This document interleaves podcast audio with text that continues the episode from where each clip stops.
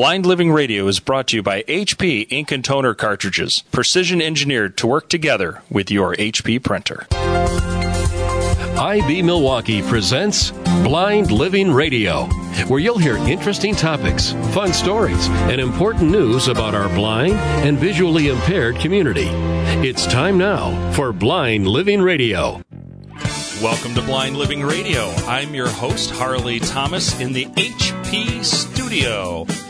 IB Milwaukee is bringing you Blind Living Radio from Milwaukee, Wisconsin.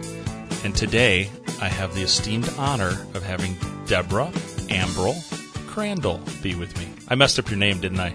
No, you. No, you, you're smiling at me. You handled it okay. I handled it okay. It's a mouthful. You know, but that's okay because mouthful is kind of the topic of today, isn't it? You knew you had worked uh, that in, didn't yes, you? Yes, I did. Yes, you Clever. did. I love it. Today we're actually going to talk a little bit about food. I'm not a great cook. I'm kind of a terrible cook, actually. I'm a subpar cook, but I can cook. You can cook. I can. With me, I've got the whole family to cook for, and I have sight, and you are blind and you cook for your family. Yes, I do. How does that work? Well, I do a lot of basics like proteins and veggies, and a lot of times with meat, I use the sight of my husband to make sure that it is cooked properly. But overall, I tend to use my sense of smell a lot of times for deciding whether something is fully cooked or not. Chocolate chip cookies, I can always tell when they're cooked. You just eat a couple? Like No, you can smell them. You can smell chocolate chip Yes. cookie when they're done? Yes, if you've made them enough. I don't really make a lot of cookies. What did you have for dinner last night, Harley? Mm, I grilled homemade hamburgers. The rest of the family ate tater tots on Monday night, so I didn't have those as I had prepared for for this week. And I think I fed the children fruit cocktail. And they hmm. wanted to know where's my salad, where's my carrot, all that other stuff, wah wah wah. And they said you are so unimaginative. And I said, I wish I was imaginative in cooking. As you and I talked before we got on the air, you sometimes you wish you did more. You're doing a lot of fish now, though. I am. I'm doing a lot of fish and a lot of veggies. Last night it was haddock and green beans and a salad. How do you know when that's done? My green beans? Your haddock. Oh, my haddock. Well, I use an electric skillet a lot of times and it will flake. It'll start to flake and I have partial vision, so you can tell when it's done because it'll kind of start to flake away if you use a fork. And that's a good fish. That's a good fish. Do you use tartar? Do you make your own tartar? No, I don't do tartar. No tartar? Yeah, I, I, suppose did. if you're trying to be healthy, tartar's kind of anti-health. Yeah, I just did lemon Lemon. pepper. Yep. Mhm. Yep, and olive oil. You know what? Maybe I'll have that for dinner tonight. It's good. You've inspired me, Deborah. Yay! And you know what, Deborah? That is one of the things we do here on the show is inspire the blind and enlighten the sighted. Absolutely. And it's one of those things that we don't get to talk to a guest as famous as the guest we have today. I can't wait. Who are we talking Christine? Ha. Christine Ha, Master Chef season three. She was the winner. She's phenomenal. It's very cool. So we should probably get her on the phone and see if she can spend a few minutes with us talking about her life, her future, kind of all the things that she's done. She's an amazing woman. I can't wait to get her on the phone.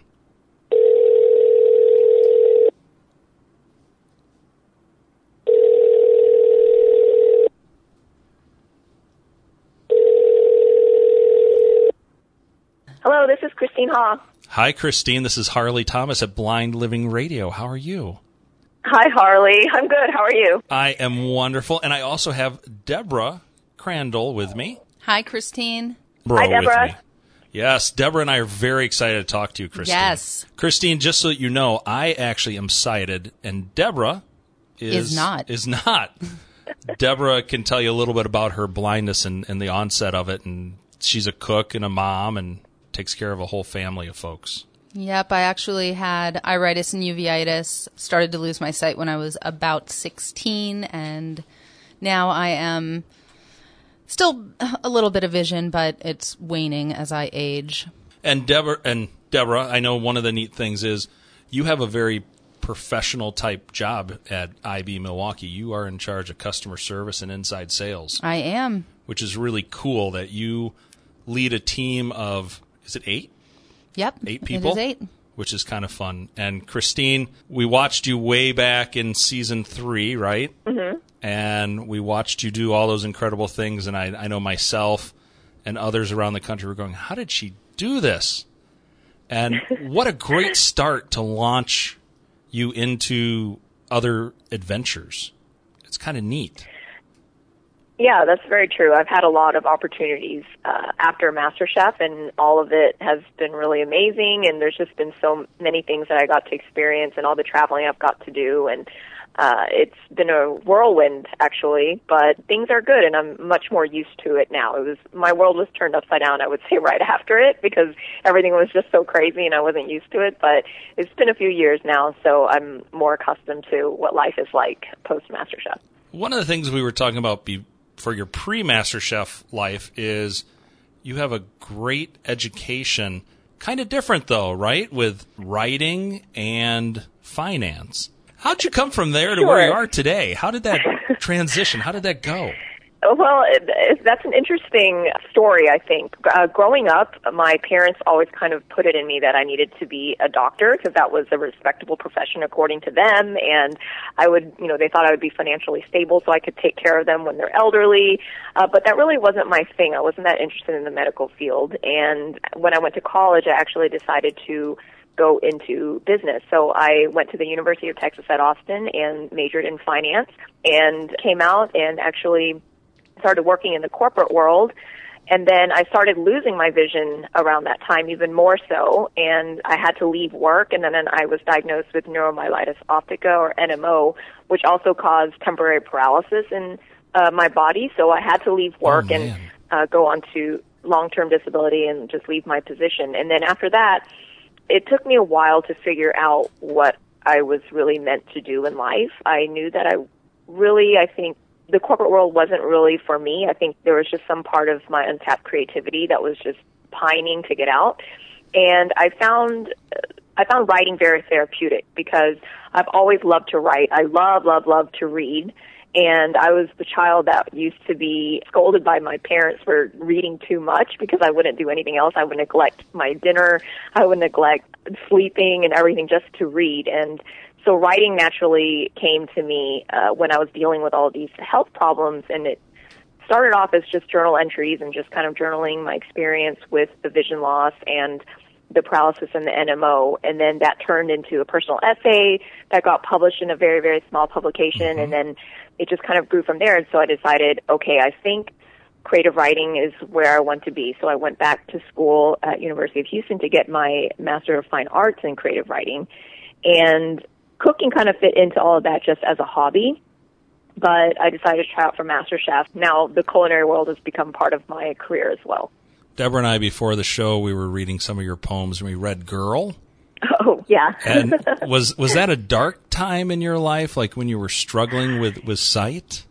I wrote that poem around the time that yes, I think I was losing my vision. I had more vision when I wrote that poem than I do now.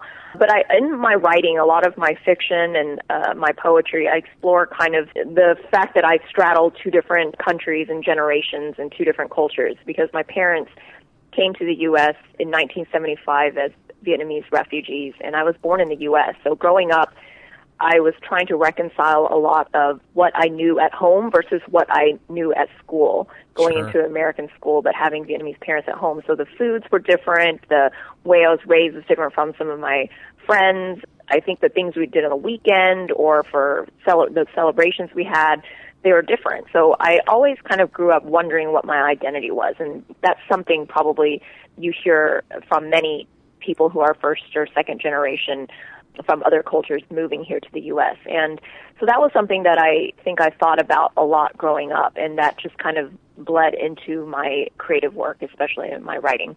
I thought you brought up a great point on your blog, The Blind Cook. You had an article about a tribute to your mom and her spring rolls, and you were talking about how in elementary school you just kind of felt so different from everybody else because the lunches that your mom was packing you were so different than the American lunches. Yeah, it's funny because back then it was embarrassing, and as a child, you are always trying to fit in and make friends, and so I was really envious of all the classmates that had the bologna and cheese on mm-hmm. white bread and An American you know, the, staple, the bags right? of Lay's. yeah, and I always, always begged for that, like to have that sandwich. And then and then when my mom conceded and didn't pack me Vietnamese food, she went to the store and bought me bread and some deli meat, but she brought the liver cheese from Oscar Mayer. So that still made Oh, me a weirdo because no one was eating liver cheese. And then now, you know, I'm older and I'm like, I love pate, and I guess that kind of uh, helped me grow that quote unquote sophisticated palate. That that doesn't really work well for swapping lunches in grade school, does it? no, it did I'll not. trade you my liver cheese for your Oreo cookie. Yep. That'd be bad. Christina, you brought up a very interesting thing. You mentioned about being different. As you lost your sight, I know lots of our listeners have brought up and has come up time and time again. Within the blind community, sometimes people feel isolated and alone and different, and they don't know where to go or where to get started. Who was your big support as you were losing your sight? And how did you decide, you know what? I can do this.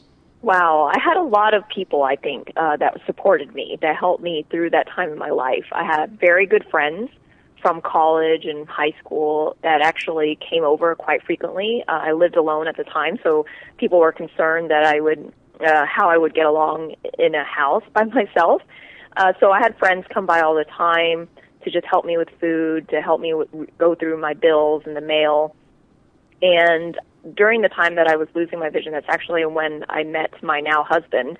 And he was also very supportive through most of that. And so I'm just very fortunate to say that I've had a very good support network from mostly friends. I had a few family that lived in town. They were helpful as well, but I think most of my family lived in other cities, so they weren't able to be as close in proximity to help me on a daily basis. So um, I'm just lucky, I guess, that I had uh, really good friends that were willing to take the time to come and help me and just sit there sometimes and just listen to me be upset and moan and groan about like the things I was going through. But in the end, I think I was able to show my friends how to care for other people and I think they're thankful in that way too. So I think the dynamics there is kind of a two-way street and I think we're all just blessed and uh, thankful to have experienced what we've experienced is me even though losing my vision was not an easy time i think it's made me into a much more compassionate person.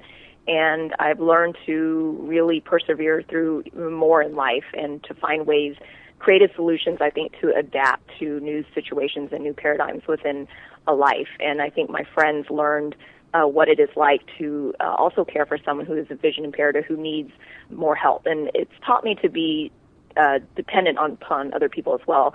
I grew up an only child, and I think uh, having lost my mom at an early age, I I felt like I had to grow up very quickly and become very independent at an early age, and I did not like to depend on other people. But losing my vision forced me to learn to depend on other people and accept other people's care and love, and I think that's something that's hard for a lot of people to embrace and to learn. But something like vision impairment or gaining a disability later in life, I think those are things that people do learn and it's important to learn. I think being able to depend on others is not a skill that's necessarily built into us. I think a lot of times we try to be as independent and strong as we possibly can. And when we're faced with a disability, you kind of have to accept the help of strangers and friends and family.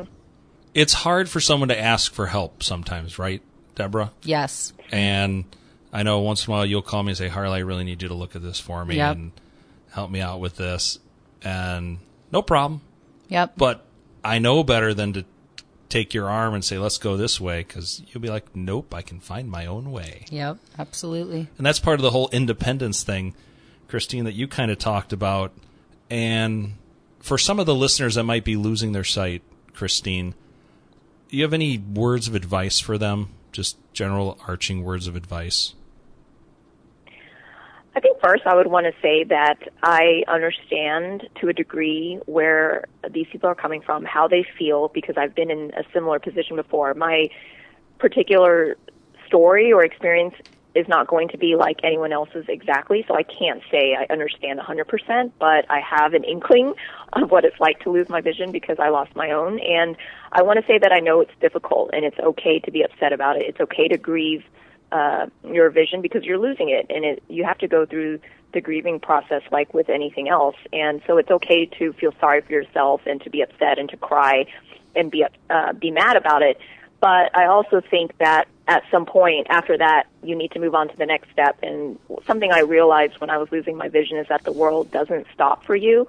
It keeps on rotating and you can either drop out of society or you can make the decision, the very conscious decision to get up and put one foot forward and try to start your life over with this vision loss and with this new uh, way of living life. And it's it's really about learning how to adapt. And yes, there are some things that you may not be able to do anymore, but you can most things I would say you can find a way around it and achieve the same result, but there's just changes that have to be adopted, I think, in order to achieve that. So I, it's really about attitude and determination, and I think a lot of people have much more strength and willpower within them than they give themselves credit for.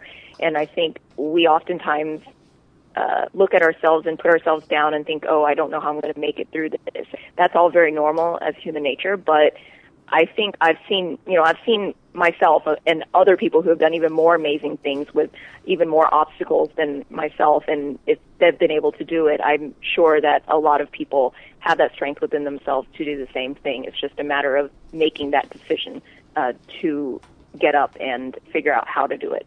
You've kind of used your creativity, I think, both in your writing and in your cooking, but also in how you've approached your vision loss. Yeah, that's very true. I think being creative is really it's thinking outside the box and it's trying to find new solutions to maybe old questions or new questions, but it's just trying different ways to see what works and what doesn't and that's about being creative, whether it's through your writing or through other artistic expressions, through cooking, through daily living, through figuring out how to be more independent with vision loss. And I think, you know, creativity is something sometimes society does not give enough credit to, but you really need to be creative because sometimes you do the same thing over and over again and it doesn't work and then you feel like you want to give up. But there's where there's a will, there's a way. So tell us a little bit about some of your social media that you have out there.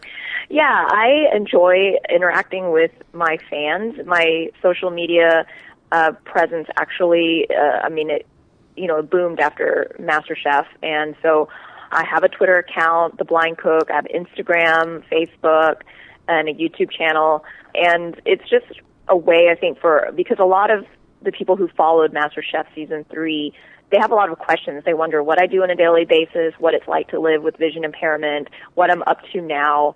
Uh, they're always asking. So I thought, sort of as a way to answer their questions, I, you know, I'm very active on social media. It's me that tweets and Facebooks and and all that. And with YouTube, it's just me and my husband John. We produce the videos, and we have a lot of fun doing it. And it's my way of answering a lot of their questions because I have some videos on YouTube about how vision impaired people put on makeup because people a question I always ask is who does your hair and makeup for events and I'm, most of the time I do it myself so it's not perfect, but I think yep. it's okay. At least I'm told it is. Christine, that's a really popular question that we've had, and we've actually done a couple shows on makeup application and talked to some blind makeup artists. And Deborah, you don't have anyone to do your makeup on a daily basis, do you? No, I do not. But you do it all by yourself. I do it all by myself. And you know what? So do thousands of other people. Christine, you mentioned you know fame a little bit, and you, you're doing your own makeup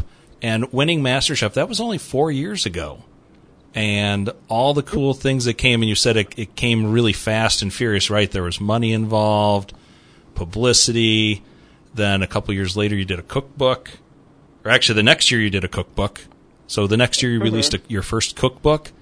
It's really exciting how all that happened and, and what you've done with it and been able to I guess, parlay that into a whole career of promoting yourself as someone to look up to because there are a lot of people that look up to you and we have people here in the office that are like, You're talking to Christine Ha? Can I talk to her? yes, it's been all the rage it's been around all the buzz. here. It you have been the buzz. so well, a, a lot of people, you know, they they say like, "Oh, it must have been so cool to win MasterChef, and it's so cool that you went on to judge MasterChef Vietnam, and you wrote this cookbook, and now you have a TV show, a cooking show in Canada, and it all really is, and I'm thankful for that. But I do understand that the, there's a bigger picture to all of it, and I think what the purpose of my position is to be able to have a platform uh, off which to advocate for the vision impaired or the disabled or the socially marginalized, whether it's women or Asian Americans. Uh, I think I've just been put in a position where I've been lucky to be the voice for a lot of the people who may not have had the um, ability to stand up for themselves or to raise awareness for uh, you know their their situation. So I think you know knowing that that's the bigger picture, that's what keeps me going. Because yes, the beginning was really strange, having all of a sudden been in the public eye and having people scrutinize me, or some people saying I didn't deserve to win because I must have cheated my way to the top. That apple pie was no good. yeah, so there's right. there's a, it's a it's a very weird thing to have experienced uh, all of a sudden becoming sort of famous when I was, you know, before that I wasn't. And um, I think knowing that I've been able to help so many people that I've known and haven't known, I think that is the best thing of all. It's better than winning the prize and the money and the cookbook deal. So mm-hmm. for me, I don't know, I just feel very fortunate to, uh, and I need to remember that, and it's helpful when I meet people uh face to face individuals because online I have a lot of fans, and I'm sure to them I just seem like some far off person because they're talking to me, you know, through my social media or whatever. But when we actually meet, they think, "Oh, you're a real person, and you're you're actually taller than we thought you were, or you know, you you're thinner than we thought you were on TV. And for me, it's kind of the same. I'm like, oh, my fans actually exist, and I've actually helped these people make it through a tough time in their lives, or a tough day, or I inspired them to go to cooking school or to learn to read Braille. Uh, so I think when I am able to talk to people who express their admiration or they're having watched the show and having it affect them in some way, I think that's just the best feeling and I think the most amazing experience that can come out of all of this. Christine, are you a Braille reader? I am. I actually learned to read Braille um, around the. T- I, a few years ago, I was in graduate school for creative writing, and I heard a man who uh, was vision impaired speak, and he was saying how we're not truly literate unless we know how to read Braille. And up until that point, I was in school for I think a year or so, or it was very early on in my uh, graduate program, and I was relying on audiobooks because, of course, that's the easier way to get everything read. But after he said, we're not truly literate until we know how to read Braille. And I thought about it and I was like, well, how can I graduate with a master's in creative writing and not be literate? So I took it upon myself to learn to read Braille and I actually really enjoy it. It's, it definitely is different than listening to an audiobook because you, yes, you get the story when you listen to audiobooks, but how you receive that story or how you hear it really depends on how the reader, how their voice is, how they have certain inflections on certain words how where they pause, and so it's not really. I think the story you get is still filtered through their perspective and the way they read the book. So I think to read Braille, it's actually very similar to reading a person with vision reading print. And so I did learn to read Braille. So now I'm fully literate in Braille, and I try to practice every day because my ultimate goal will be to be able to read Braille as quickly as I used to read print. Oh, that's fantastic. You have inspired me because I am a non Braille user. I currently can only go into buildings that are only four stories high because that's about as far as my Braille uh, knowledge goes. But it's something because I too had a love of reading when I could see and you, it's just not the same listening to an audiobook. Deborah, I can't wait any longer. I have to ask Christine. Is that okay? Yes, please. Okay, Christine, we have to know about Gordon Ramsay. Yes. And the reality TV show Master Chef. Is it real? Is it really that that it hard? Is. is he really that hard on you? Okay, I will tell you something. So first of all, when people say oh, it seems so stressful when we watch the challenges at home. We're really stressed out. We can barely breathe by the end. They say, wasn't it like, was it really that hard? My honest answer is it is that much harder than uh, what you see at home. Wow. so all my friends know that I do not cry that much, but I think under the stress that I was on that show, I'm crying all the time and they captured all of that for television, so I look like I'm always crying on the show, but I really don't cry that much. Yeah, I think it's it is very stressful because you know everyone watching at home knows that we have pretty difficult challenges, but what they don't know is sometimes they wake us up at six in the morning and we're not done wrapping until like midnight. And then you're going in day after day after day, not knowing what the challenges are, filming, not knowing what's going to happen, not knowing who's going to go home, not knowing if you're going to cook okay or you're going to get yelled at that day by the judges. And we're sequestered, so we're not allowed to talk to family or friends the whole time we're filming. Uh, we're allowed to call home every three weeks for 10 minute monitor phone calls. Wow. So it's, you know, they take up our cell phones, they take up our laptops, uh, even our hotel room keys. So if you have to go do your laundry in the hotel, you have to call someone on the crew to come get you and escort you down to do your laundry. So people don't know that behind the scenes stuff. So imagine going through that for months of filming and then on top of like having to deal with these challenges. That's why I'm saying it is a lot more stressful than it even looks. Intense. That is amazing, though. That's how long was the whole filming process? How many months was it? Uh, for my season, I believe it was around two. Two Wow. months. That's a lot of almost emotional punishment. 6 a.m. to midnight? That is a long day. those really, really long days are rarer. You know, you just don't really know because they don't tell you your call time or what time you'll be woken up until it happens or like right the night before because now I know because I've been in, doing television for some years that I understand that production can be very unpredictable because there's so many moving parts. It really depends on the crew, the equipment. I think in my naivete in my um, beginning of of being in Hollywood. I did not know all of this, so it was kind of huge rude awakening. It's just learning how the world of production works. Christine, I know Gordon probably stole your apple pie recipe. Can you tell us a little about Gordon Gordon Ramsay as the host of the show and and did you guys have any camaraderie with that or was it strictly business all the time? Uh, Gordon is an awesome guy. He is very charismatic, probably one of the most charismatic people I've ever met, which is why he's perfect for television. Uh, the way he is on camera is exactly how he is in real life, but even bigger when the cameras are off and even crazier when the cameras are off. He's always cracking jokes, making us laugh. Um, it'll be like five in the morning, and he's like, "Why aren't you guys awake? Like, why do you guys all look sleepy? Like, I've already gone, like, gotten up and run like six miles or something." So he's just kind of always really pushing people. I think that's his thing because he's a very hard worker himself. So I think he's always pushing us to be the best that we can be, and he's very funny. I think on our show he might be different than he is on, say, Hell's Kitchen because Hell's Kitchen, they're professional chefs, so they've had formal training, and I think he has a certain expectation of people who have gone to culinary school or have worked in a professional kitchen.